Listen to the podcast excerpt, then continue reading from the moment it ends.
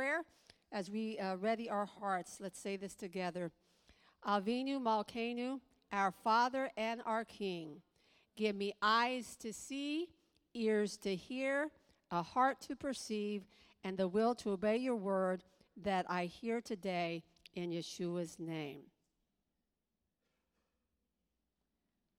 Amen. So, as you know, we are in this series, He Turned My mourning into Dancing. This is week three. I started with an introduction message on the weekend of the 9th of Av, and it's going through the seven weeks of the Haftarot of Consolation, as Josiah mentioned uh, when he was reading from the Haftorah today. And as I introduce this series, I encourage you that God wants to do something in you and me and Beth Emanuel during this seven week period. So, two weeks have passed. And I know from talking to some of you that you are sensing Adonai already moving in your hearts and lives. I also know that some of you are still walking through uh, some pretty uh, intense things, and you don't see or feel any different from two weeks ago when we started this series. And to say that's okay. That is okay. But Rabbi Michael and I, I believe under the unction of the Holy Spirit, want to encourage you to reach out in hope today as you hopefully catch a glimpse of what God wants to do in your life. I am here to tell you that God wants to turn your mourning into dancing. He wants your feet to start tapping. He wants you to walk in great joy. During this season, God wants to do something for you. Turn to your neighbor and says, God wants to do something for you. Okay, look at me. I'm going to tell you. God wants to do something for you, okay? With authority, we say that and proclaim that to you. And he's going to turn. Remember what the meaning of the word turns. He means he's going to change it. He turned the rod into a snake, right? He turned it into something totally different. We sing it together. He works everything together for our good. I'm going to see a victory. That's why I was so stoked during the worship, you know, that uh, you have to come up here and stand by me and worship so I can rub off on you.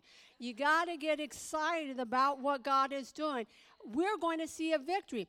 My God, what? Never, never fails, friends. Never, ever fails. And He is going to turn things around in each one of our lives. This is a season and this is a time when He wants to do that. He's going to give you garments, amen. He's going to give you garments of praise for the spirit of heaviness. Your feet are going to start dancing as you see the wonders of the Lord on display in your life. Listen to Tehillim 30, 11 through 12, the passage that this series is based on this time, this week, from the message translation. You did it. You changed wild lament into whirling dance. You ripped off my black mourning band and decked me with wild flowers. I'm about to burst with song. I can't keep quiet about you. God, my God, I can't thank you enough. And that is what's going to be the reality by the end of this series. So God is moving. Rabbi Michael encouraged us uh, last week that uh, God is a God who wants to comfort us through the Messiah Yeshua. And we want to catch a vision of what he's doing right now. And he reminded us that God alone is supreme over all the earth, and no one can compare to him and his majesty and his greatness. And we sung that again. When we sung that song, I don't know how you cannot be like singing at the top of your lungs. You have no rival. You have no equal. You tore the veil in two. What a wonderful name, the name of Yeshua. We have no rival. And Rabbi Michael encouraged us last week. He is God supreme. There is no one like him. Friends, grab hold of that. Oh, but Rabbi Carol, I feel so under it. I get it. Believe it or not, I feel under it sometimes too. Not today. But when I feel under it, what do I do? I remind myself of the truth of the Word of God. We say it every week Ein kamocha Adonai. There is no one like you. And this God is the God who's going to move in your life during this season.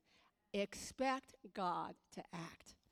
So today's Haftorah, we heard Josiah and Abigail read the first couple verses. Starts in Yeshayahu Isaiah 49 14 and goes through 51 3. We're only looking at chapter 49. So follow along on the screen or in your e-book or your tree book. And the message today is entitled A Quick Work. Turn to your neighbor and say, God is going to do a quick work. All right, so listen. Verse 14. But Zion says, Adonai has abandoned me. Adonai has forgotten me.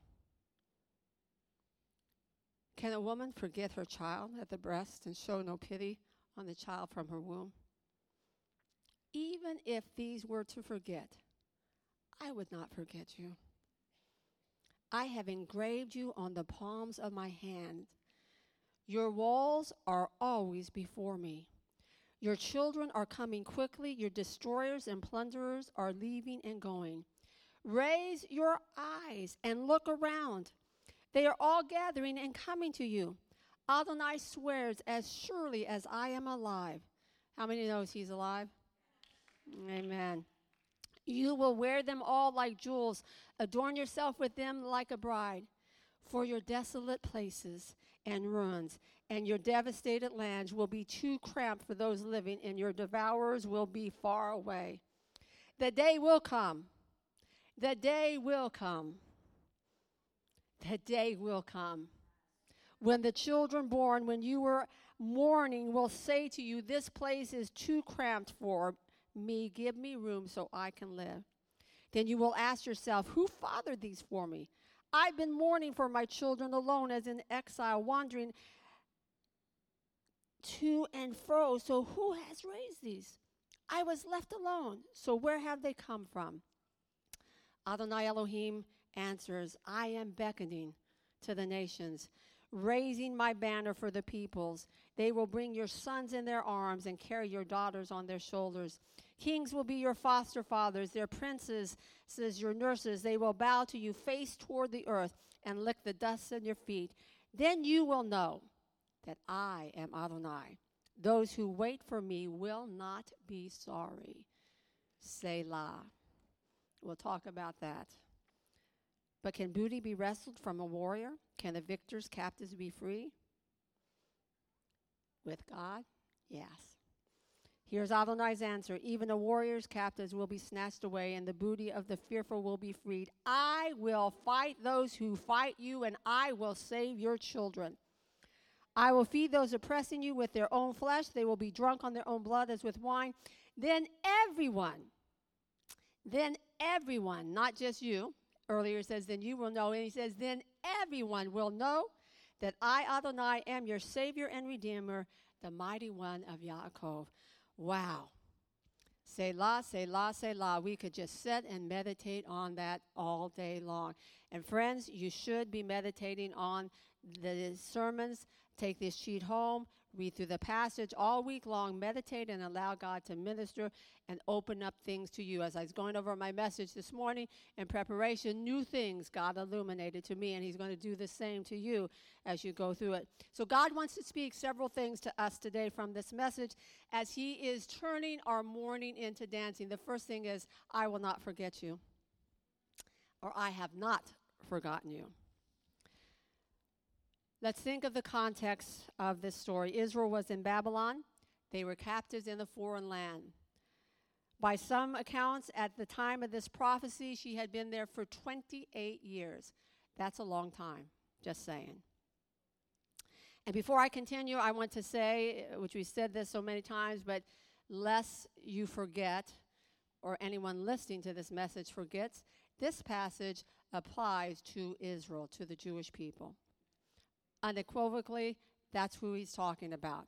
All right? Because there are many commentators that will say it applies to the Gentile Kehillah. Not true, not true, not true. I'm just saying this up front. God declares over and over again in His Word that He will never abandon the Jewish people. Never. So we must be always true to the content of the verses we're trying to understand. With that said, as I've said on many other occasions, there's spiritual principles that still apply to your life and to my life, and that's what we're looking at today. Like Israel, many of us feel not only has God forgotten us, but that He has abandoned us. We look at the pain and sorrow that we are facing and we ask God, Where are you? Where are you, God? Why haven't you done anything yet? You don't have to nod your head because I know many of you have asked these questions. And life just gets harder and harder, and no ma- matter how much we try, release is nowhere to be found. There's no change in your circumstances, no change in your children, no change in your marriage, no change in my health, no change in my relationships, no change in my finances, no change in the world situation.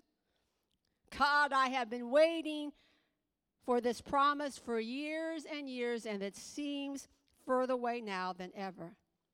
And like Israel, we want to know God, do you really care? God, where are you when I need you? And many of us can relate to what the psalmist writes in Tehillim 22. And Yeshua himself quoted this as he hung on the tree of sacrifice My God, my God, why have you abandoned me? Why so far from helping me, so far from my anguished cries? My God, by day I call to you, but you don't answer. Likewise, I night, but I get no relief. That's where Israel is at, and I know that's where many of us are at. But God sees and hears exactly what you and I are feeling and saying in our heart of hearts, even if we never say it out loud to another person. He knows that you are at the point where you cannot go on anymore, and He understands that some of you are barely hanging on to a thread.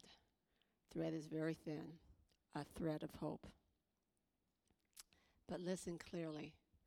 Friends, listen to me. What does God say?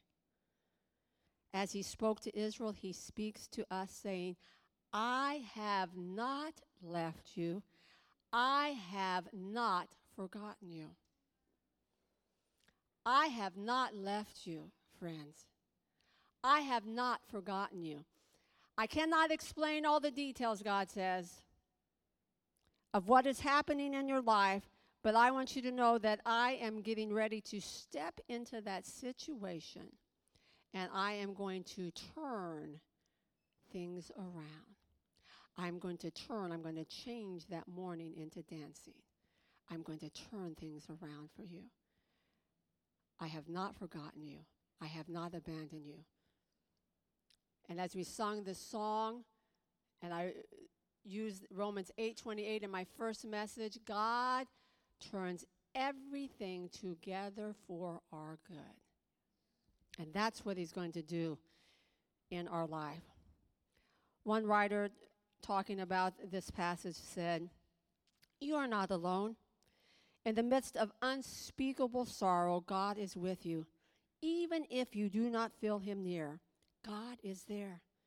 He promises to never leave you alone. Therefore, wherever you are, God is. Do you hear that? Wherever you are, God is. He is with you before, during, and after the storm, never losing sight of you or your suffering even as you ponder, how will you begin picking up the pieces of your life?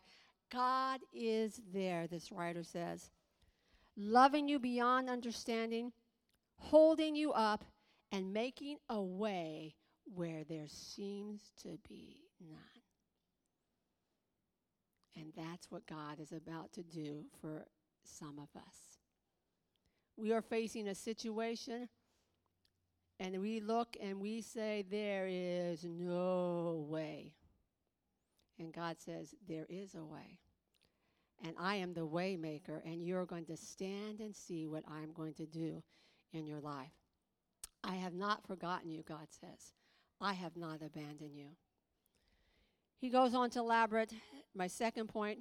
He says, You are always on my mind.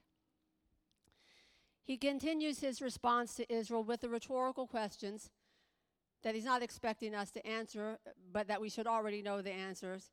Can a mother forget a child that was born to her? the one she nursed. These are impossible situations. There's no way. But he says, But even if by some chance that happened, I want you to hear what I am saying to you today. Adonai Sevaot is speaking. You are engraved on the palms of my hands, and your walls are ever before me. So, verse 16 begins with a common Hebrew word. All of my Hebrew scholars, tell me what hine means. Behold, thank you. It means behold or see. So, listen to what this little word is meant to do, and it's not in some of your English translations, but it is there in the Hebrew. This word means to draw attention. It's an interjection meaning behold, look, now see. And it's often uh, used to express strong feelings, surprise, hope, expectation, certainty, thus giving vividness depending on the surrounding context. The writer goes on to say he generally directs our mind to the text, imploring the reader to give it special attention. In short, the Ruach is trying to arrest our attention, and so hine is used as an exclamation, a vivid, immediate see. God says, Behold. Look at what I'm saying to you. That's what, the, that's what that little word means. God wants to draw our attention to this word and to the verse that follows it.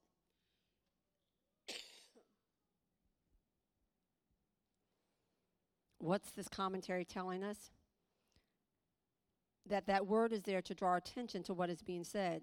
And God is saying, I cannot forget you because you are engraved on the palm of my hand.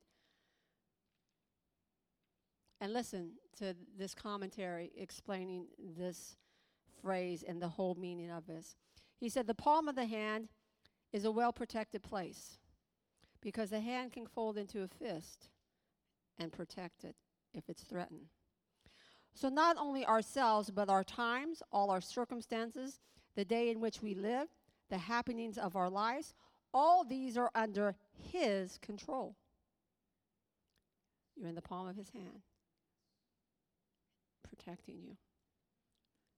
You're engraved on the palm of His hand.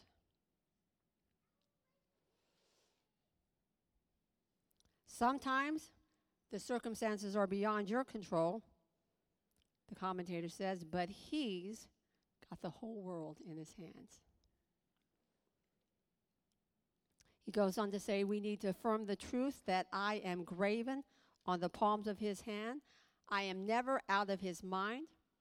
All my knowledge of him depends on his sustained initiative in knowing me. I know him because he first knew me and continues to know me. He knows me as a friend, one who loves me, and there is no moment when his eye is off me or his attention distracted from me, and no moment, therefore, when his care falters.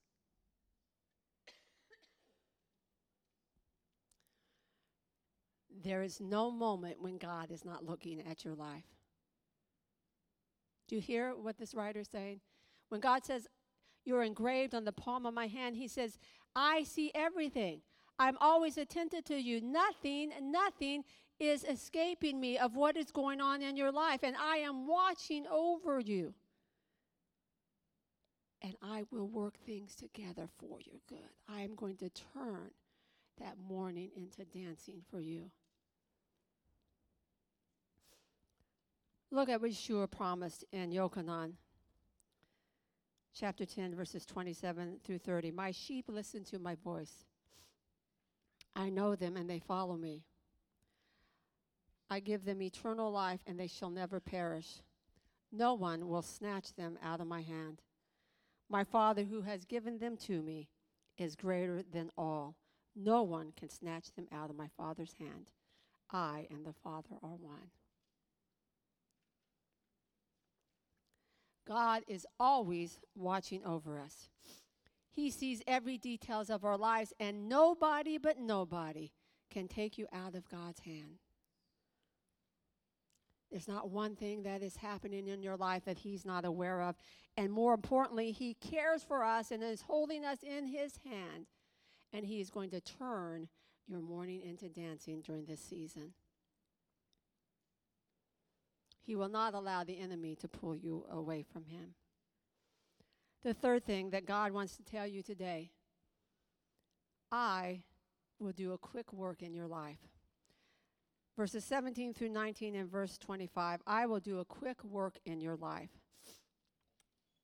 I know what I felt in my spirit as we begin this series and as we were looking forward again. We planned this earlier in the year with Rena and Evan, our volunteer staff, as we look to see where God would lead us. And in this seven week period, I know that I know that I know that I know that Adonai wants to do something significant.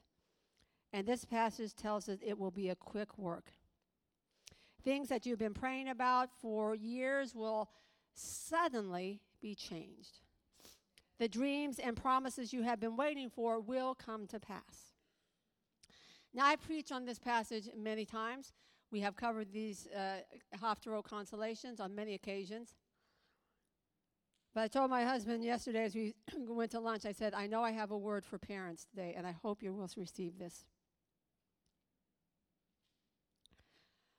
Look with me at the beginning of verse 17. Your children are coming quickly. Your children are coming quickly. Now, we have been praying and interceding for revival in souls on Tuesdays for about three or four months now. God put it on Rabbi Michael's heart to start another prayer meeting. Uh, we know it's in the middle of the day, and, and, we know some people you can't make it because of work, and we understand that. We encourage you just be praying on your job. But we have been praying for revival and for souls. And one of the things that God often leads us to pray for is for the return of the prodigals.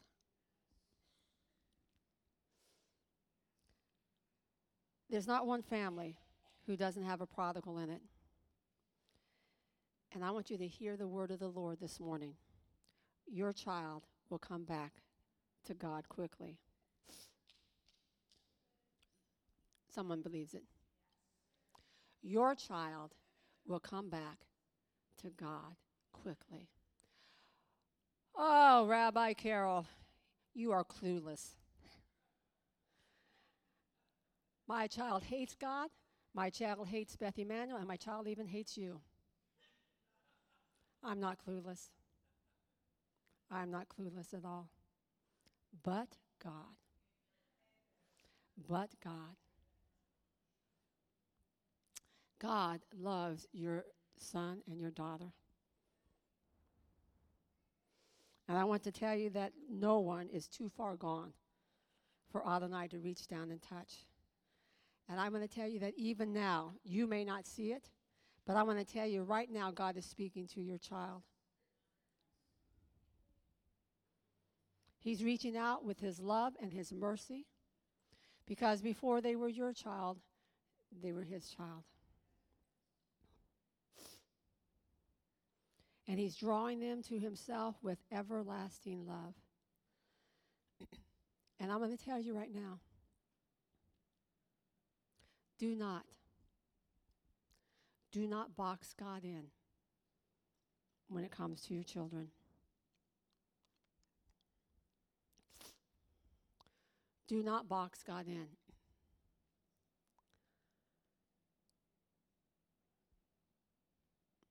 I know it is tough. And you say, Rabbi Carol, you don't know. Your, your kids are here. And yes, and I'm grateful. My kids are serving God alongside of us. But I have many prodigals in my family. And if they're watching, they know I love them. I reach out to them all the time. I said, and weep as I share my faith with them.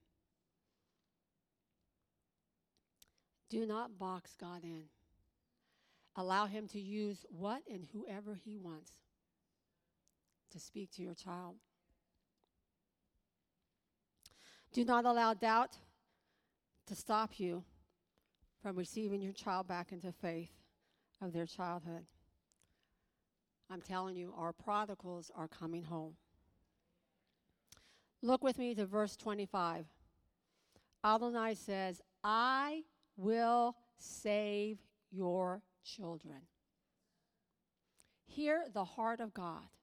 I will save your children. Parents, listen to me today. Agree with what God is saying. Agree with Him in your prayers and in your actions and in your words. And listen to me. I know this is hard for some of you to hear. Stop being afraid to share your faith. Can I share? All right, so uh, Wednesday night, Raylan shared how she was often afraid. And she had an opportunity with one of her children to speak. And for the first time, or one of a few times, she said, The Lord did this. Brought God into the conversation. That's powerful. That child's coming back to God. All of her children are coming back. All of your children are coming back. God loves those prodigals. He loves us just as much. Don't get jealous.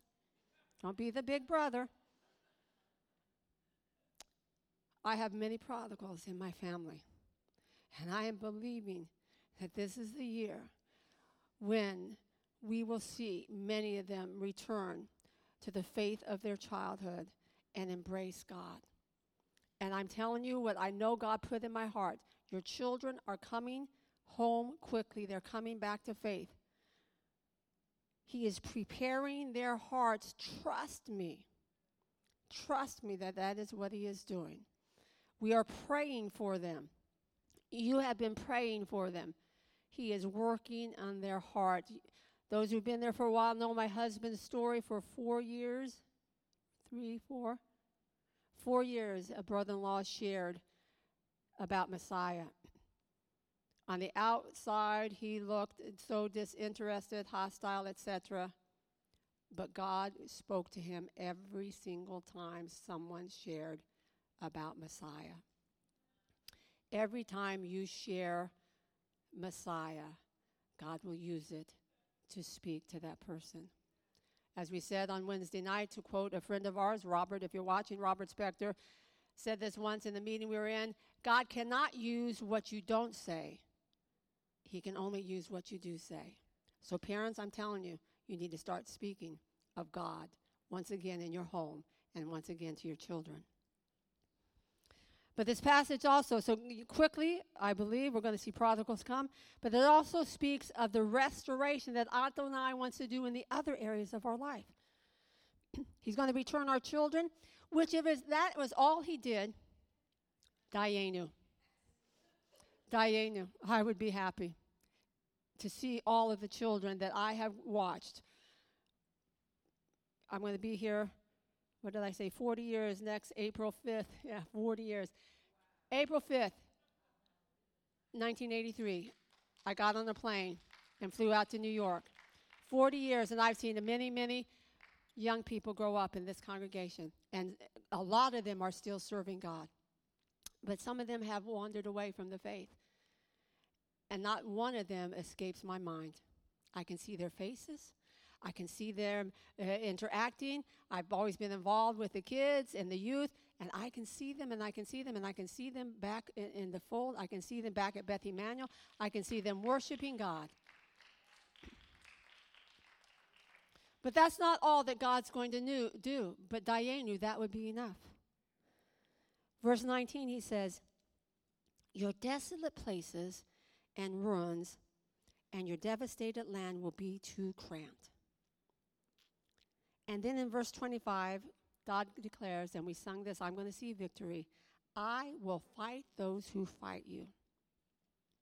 So, what is God telling us? What looks like rubble and broken places will be turned into beauty. He's going to restore areas of your life that you thought were gone forever.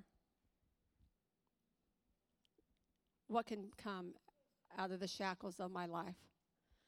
Listen to what God says in Joel 2:25. He says, "I will repay you for the years the locusts have eaten."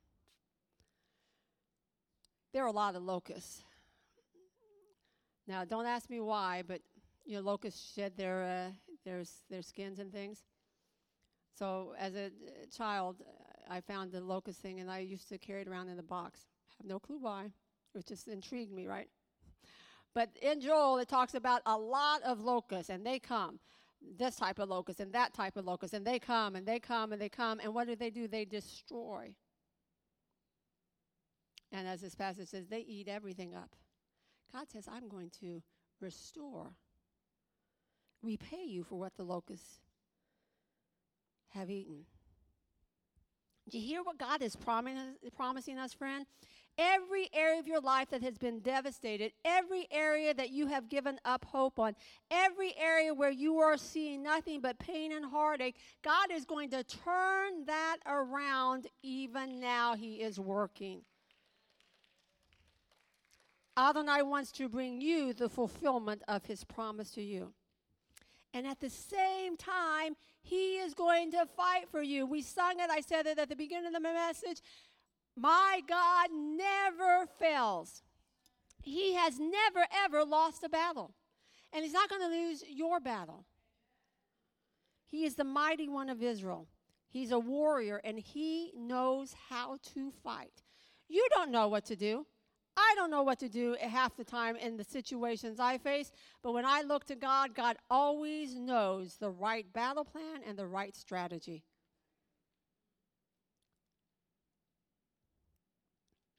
And no matter the tsuris and the havoc you're facing, He is creating something new in your life.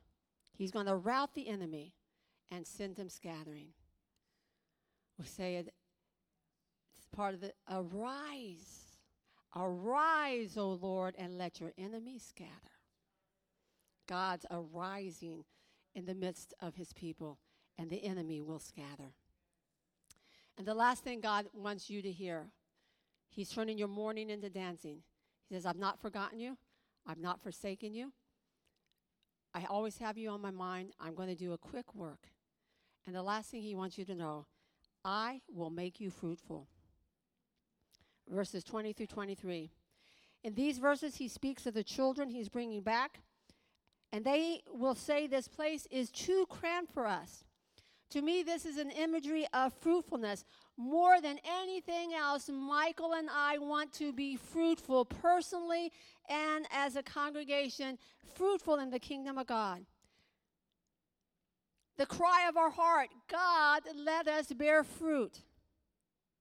Let's look back to Joel chapter 2, verses 23 and 24, the verses before his promise to repay what the locusts have eaten.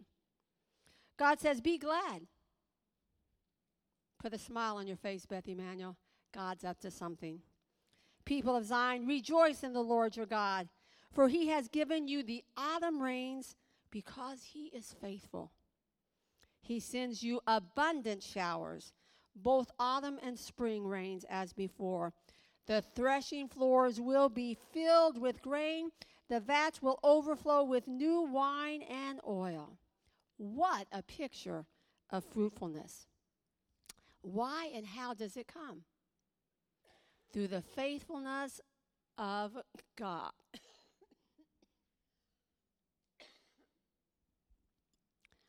Through the faithfulness of God.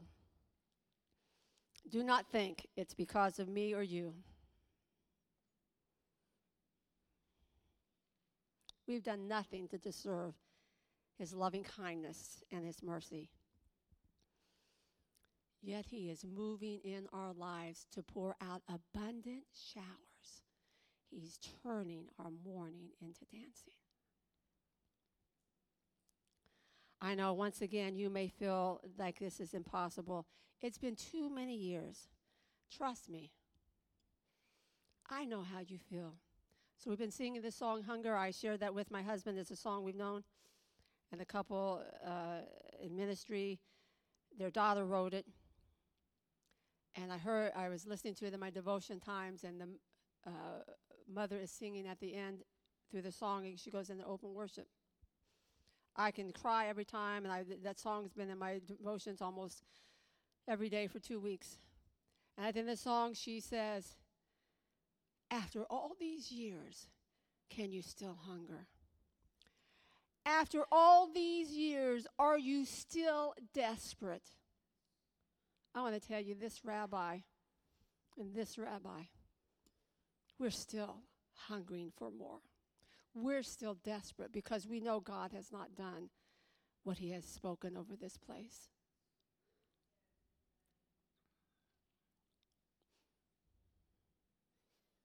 I know that you feel it's impossible. We get it. It's been many years. I know the years that Michael and I have been praying and believing for revival and an outpouring of his Ruach that would lead to the salvation of many Jewish people. I know the hours of travail and intercession for souls. I know the longings of my heart and his heart for more of God's presence that would transform this sanctuary, transform your homes, and transform our world. I know the hunger in my heart and my husband's heart and the cry that there must be more. And I know it's been many, many years. But Adonai's response to me and to you is I am going to change your situation. I will turn your mourning into dancing. When we built this building,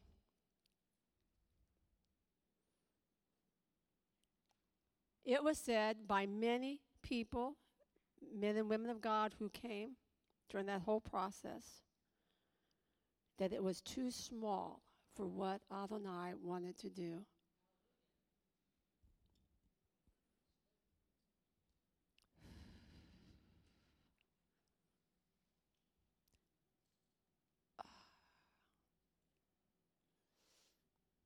Can I tell you? He wants us to be fruitful. He wants us to be fruitful.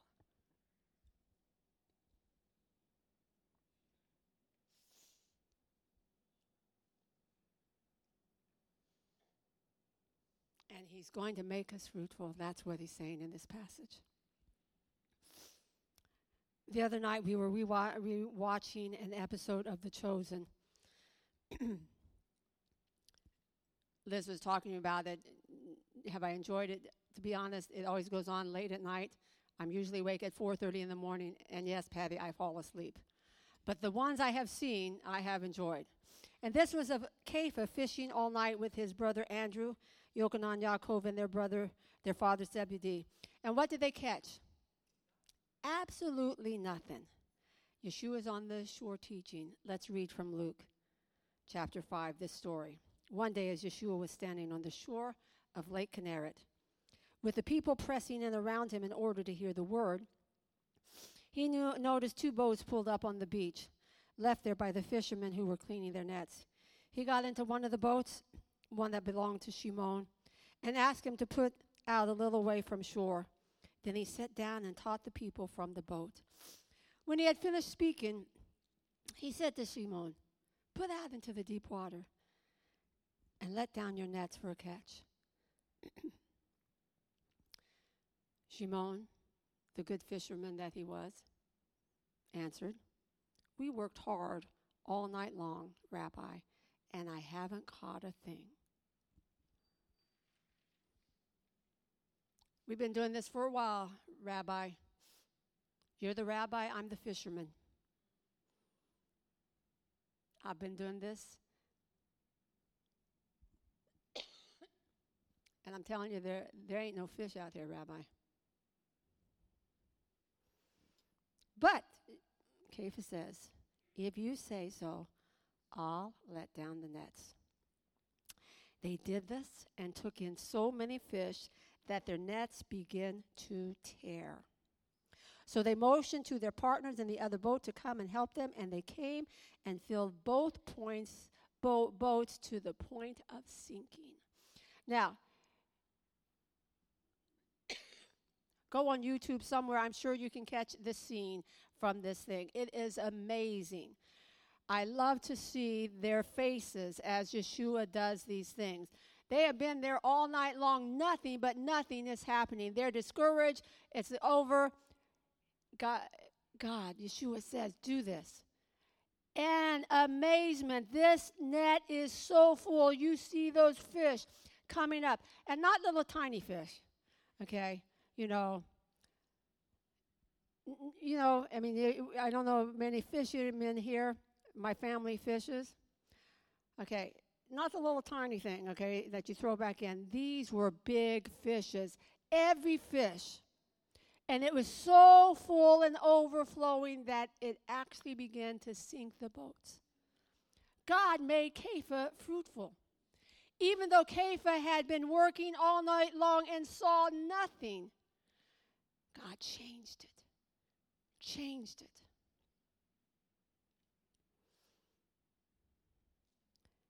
that catch is unusual for even the best of fishermen. You understand that? I mean, even if you've never fished in your life, you got to know that filling two boats full in one catch is highly unusual.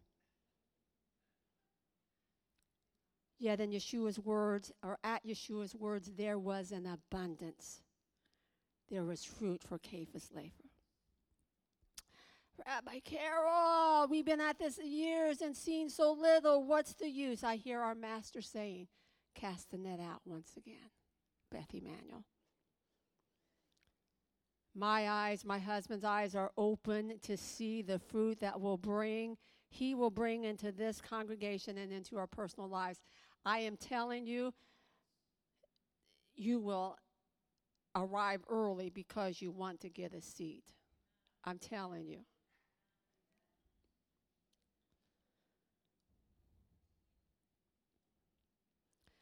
God is breathing life into the dead areas of my life and yours. He's restoring areas to, uh, that have been destroyed by bad choices we made. And let's face it, some of us have made some bad choices, and that's why we're where we're at today. But God is going to turn that around too. Can you say amen?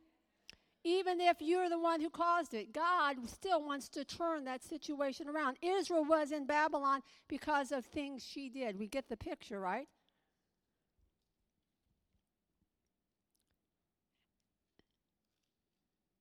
So whether you caused it or the enemy came against you, Adonai is going to change things around. So I want to encourage you, hear and receive the word of the Lord today. Do not let this season go by without receiving what God wants to do for you. Beth Emanuel, listen to God. The last phrase of verse 23. Lo yevoshu kove. Lo yevoshu kovai. The one who trusts me, the one who waits for me, the one who believes in me will not be ashamed or disappointed. That's why I am excited because I will not be disappointed. I will not be ashamed, not because of me, not because of my husband, but because of God Almighty. I put my hope and my trust in Him, and He says, I will not be disappointed.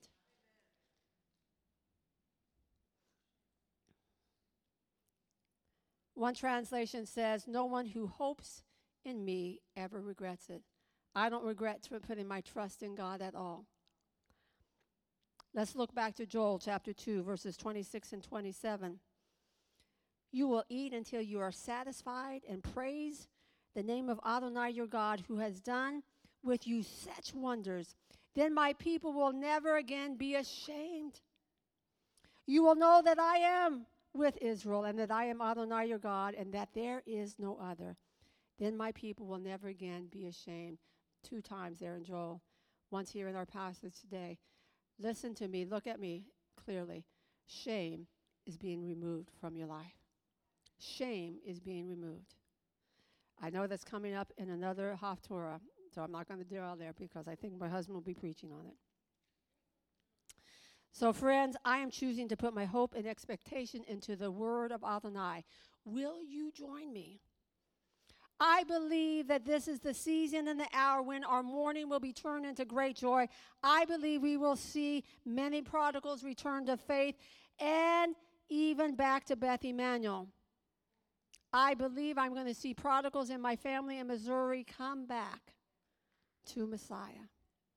And I believe Adonai is going to restore areas of my life that the enemy tried to destroy and areas that were de- devastated because of poor decisions we made. I believe we are entering into a season of fruitfulness because I believe what God says in His Word. And I will believe it will be a quick word, work, a suddenly of God. And I'm going to close with this. What is a suddenly? It's where you've been waiting for a long, long time. And then all of a sudden, the answer is there. Suddenly, everything has changed.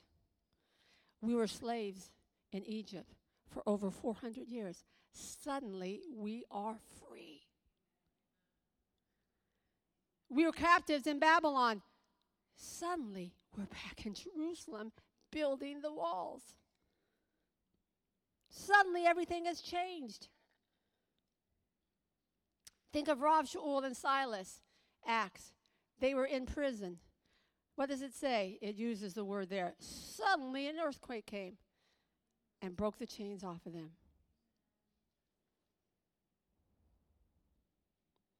Acts chapter 2. They'd been waiting in that upper room for 10 days.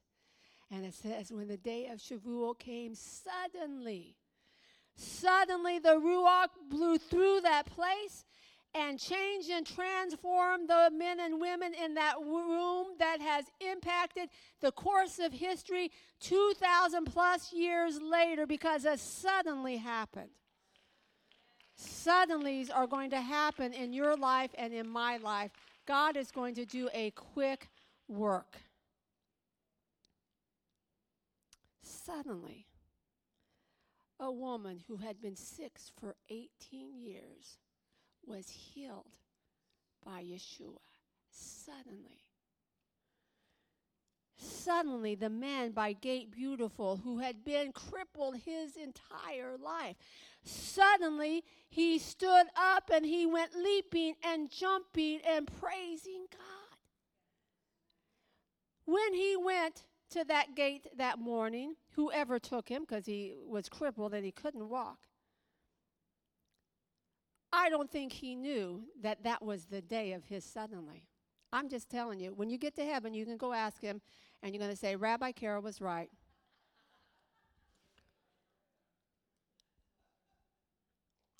I'm not always right, I will confess, but I think I'm right about this one. I don't think he, he knew that his suddenly was coming. He went there, and it even says he looked to Kepha and Yochanan to get what? Money. Because he couldn't work, so he had to beg. But on that day, Kate looked at him. He says, I don't have silver.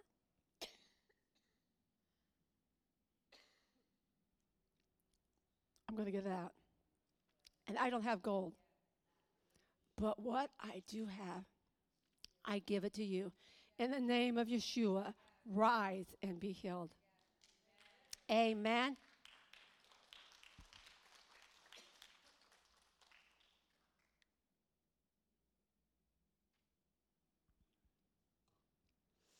And suddenly he could walk.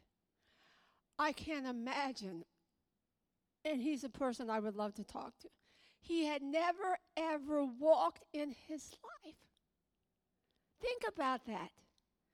And now, again, how God did it, you would think muscles atrophy. Again, you know, I, you know, I had screws and things over here. This leg, and I'm favoring it now because I've had some problems with the screw leg. You know, the muscles have been built up. There's like all those sort of things. So you think someone who hasn't walked that he would be stumbling along, but that's not what the word says, does it? It says he went jumping and leaping and praising God because when God heals, he heals completely. When God restores, he restores completely. God restored this man's body.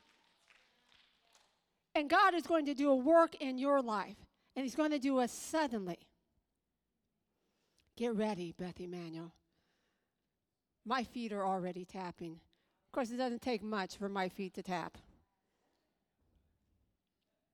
Let's embrace and surrender to what Adonai wants to do. Let go and let God do His work in you, in your family, in your work, in your situation. And I believe it will be a quick work.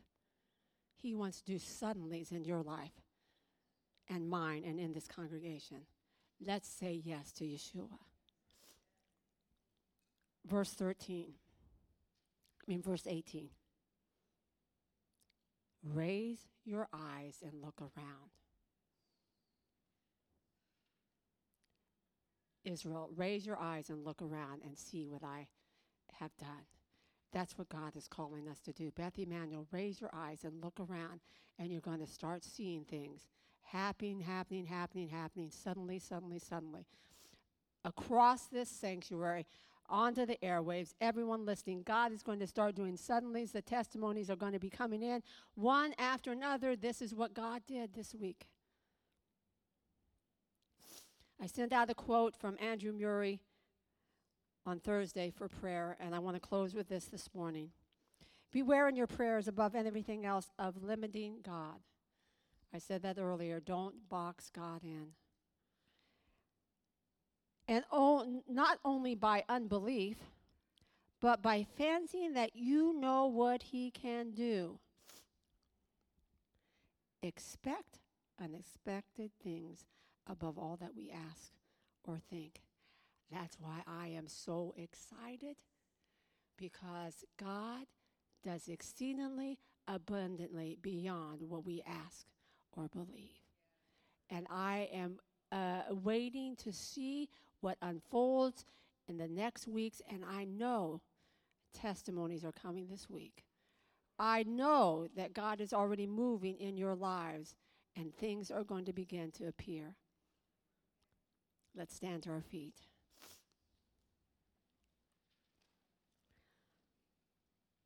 Before we close with the Aaronic benediction, I want to give opportunity for anyone who is here in person or online to make the best decision you will ever make.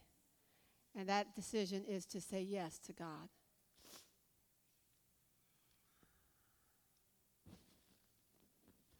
I was six years old when I made that decision. You know my story. I can remember as if it was yesterday. And I remember walking back to my seat, being overwhelmed by how much God loved me. Friends, God loves you. You're listening to this message because He wants you to come to Him. So we're going to lead in a simple prayer, but it is a prayer that will forever change your life for good. And all I ask is that you let Rabbi Michael I know you prayed this prayer, whether you're online or in person, or you're listening to a podcast two months from now. Our information is there. We would like to encourage you. So I'm going to ask my congregation to say this prayer with me Adonai, thank you for loving me. Thank you for sending Yeshua to die for my sins. I repent and I accept his atoning work on my behalf.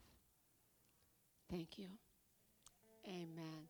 So you pray that prayer for the first time, or maybe you were one of those prodigals who you walked away. And there have been prodigals who have prayed with me online and have reached out to me. I want to tell you that uh, angels are rejoicing in heaven. A new name is written down, and please reach out to us so that we can encourage you in your faith. Beth Emanuel, it's a good season that we are living in. I know how things may look in the natural, but I have eyes to see beyond what I see in the natural. And I'm telling you, God is doing something. Don't miss out on it. Don't miss out on it. Let's speak a blessing over you and have a blessed Shabbat. Yivarecha Adonai v'yishmereka. May Adonai bless you and keep you. Ya'er Adonai panave leka v'kuneka. May Adonai make his face shine on you and show you his favor. Yisa Adonai panave leka v'yasim leka shalom. May Adonai lift up his face towards you and give you peace. May you walk in the peace of God Almighty. May your mourning turn into dancing. Don't forget to share your testimonies. They are coming even this week. God bless you. You can see Rena or Adeline out in the foyer if you want to get on to Pumbel today. And have an awesome Shabbat. Expect God to act. Shabbat Shalom.